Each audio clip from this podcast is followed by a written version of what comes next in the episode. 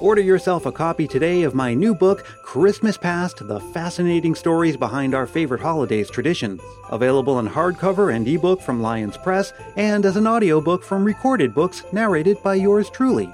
Available at all your favorite online booksellers, and remember, it makes a great gift. Merry Christmas. Merry Christmas. Again, again. Over reindeer. Rudolph the red-nosed reindeer.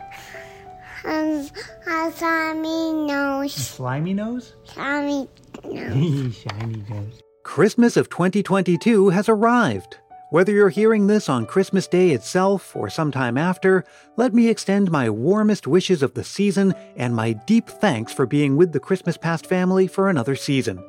Whether you've been listening since the beginning in 2016, just joined us this year, or somewhere in between, I'm glad you're here with us one more time for 2022 as we continue this annual tradition, the seventh year running, where we take a look back at this year's Christmas and review the things that made it what it was. It's a bit about reminiscing and a bit about capturing these things for the record. Because starting tomorrow, Christmas of 2022 belongs to Christmas Past. This year had a bit of an out of the frying pan and into the fire feel to it. The last two Christmases were dampened by the pandemic in so many ways, and just as we turned the corner on much of that, we found ourselves facing inflation in a way we haven't had to deal with in a while, and concerns of a looming recession. Reports came out throughout the season and from across the country about families scaling back on their Christmas spending. USA Today cited a survey from WalletHub that found that 50% of Americans would be buying fewer Christmas gifts due to rising prices. The New York Times quoted the National Christmas Tree Association as saying that natural Christmas trees would cost an average of 10% more this season. Speaking of Christmas trees, it was the 100th anniversary of the National Christmas Tree held on the grounds of President's Park. Calvin Coolidge was the first to oversee its lighting. And since we're on anniversaries, it was 75 Christmases ago this year when the Marine Corps Reserve launched Toys for Tots, and 30 Christmases ago for the debut of that beloved movie, The Muppet Christmas Carol. For new Christmas movies, we have the eagerly anticipated A Christmas Story Christmas, in which Ralphie Parker, all grown up and with a family of his own, had to return to his hometown and provide a classic Christmas for his family after the passing of his dear old man. The streaming services had their usual offerings for comedies and romances, including Netflix's Falling for Christmas, starring Lindsay Lohan. And we got a new animated version of A Christmas Carol, also from Netflix. Apple TV gave us Spirited, starring Ryan Reynolds and Will Ferrell, and we saw theatrical releases including Violent Night, starring David Harbour as Santa Claus. It's a campy action flick where Santa dukes it out with the bad guys. And if you love those G rated Christmas romances, well, you were in luck with dozens upon dozens of new Christmas fare offering just that from the Hallmark Channel and its many competitors. Hallmark alone served up a whopping 40 new movies, and Hallmark continues to push the boat out by exploring more inclusive casting and storylines and expanding outside its tried and true formula. Three Wise Men and a Baby was a major hit for Hallmark, even though it was radically different from most other movies they offer. Well, that was just a small sampling of what came out this year. It's impossible to cover them all, because according to several sources, more than 170 Christmas movies arrived in 2022.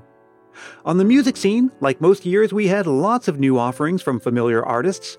The Backstreet Boys put out a Christmas album, as did Debbie Gibson and Gloria Estefan. That was her second Christmas album ever, arriving nearly 30 years after her first one with 1993's Christmas Through Your Eyes. Alicia Keys released a new Christmas album available for streaming only on Apple Music, but CDs and LPs are available. Future Islands did a pretty faithful rendition of Wham's Last Christmas, and the Spirited soundtrack has proven to be a crowd favorite. My personal pick for the season is Katia Bonet's California Holiday. She does some fresh renditions of Christmas tunes from the Jackson 5 and, believe it or not, the Sesame Street Christmas special. We also had a bit of drama on the Christmas music scene. Many people would consider Mariah Carey the Queen of Christmas, including Mariah Carey herself so she attempted to trademark the term Queen of Christmas when referring to herself and her music. Problem is, another artist named Elizabeth Chan had already claimed that title and a court battle ensued, and Mariah Carey lost that court battle. As for things here at Christmas Past headquarters, it was a very special Christmas in many ways. First, it was a big year for Christmas Past itself. The Christmas Past book released in November in hardcover and as an audiobook narrated by yours truly. Of course, when you write a book, you hope it will succeed, but I wasn't ready for just how much of a wonderful reception it got. Christmas Past was a number one new release for more than a month on Amazon. The audiobook was named one of Apple Books' must listens. It received mentions in some pretty prestigious media outlets like the Saturday Evening Post, Time, and many others. And I had an absolute blast appearing on countless podcasts, TV news segments, author talks, and book signings to get the word out. What a privilege it's been. And if all goes to plan, it's just the beginning of a new phase for Christmas Past. And then, of course, there's family Christmas time at home with my wife and baby Dash, who celebrated his second birthday in November, making this his third Christmas with us. Last year, he had only been walking for a few months come Christmas time, and we felt okay putting up a tree and keeping it in a gated off area. But this year, he's climbing on everything like he's part mountain goat. We had to be a little more strategic about what kinds of decorations we put up and where we put them. We did put up a tree, but we made the decision not to use any irreplaceable ornaments or anything that could break. And one of the ways we had a little fun with this was with an idea that came to me on kind of a whim. Every evening, I would make a homemade Christmas cracker filled with one unbreakable ornament and a small snack. I would place it in the branches of the tree for him to discover the following day. I made up a story about how the cracker was left by a magical Christmas goose who lives at an enchanted duck pond nearby.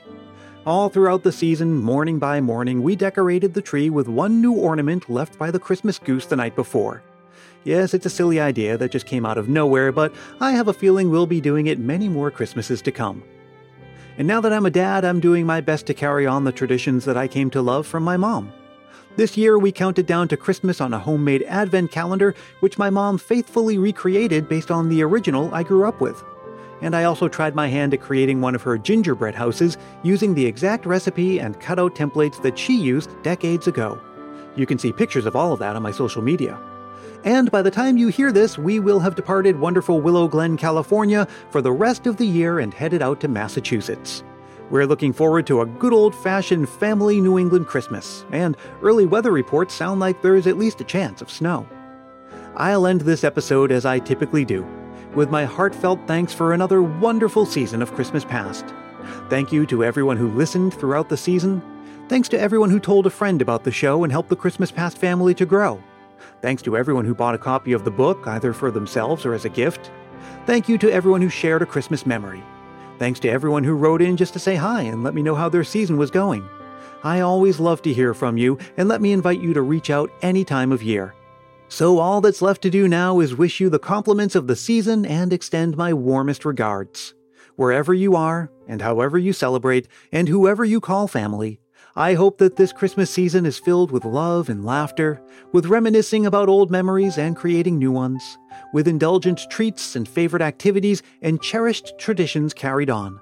A very Merry Christmas to you. And as I wave goodbye, I say, don't you cry, I'll be back again someday.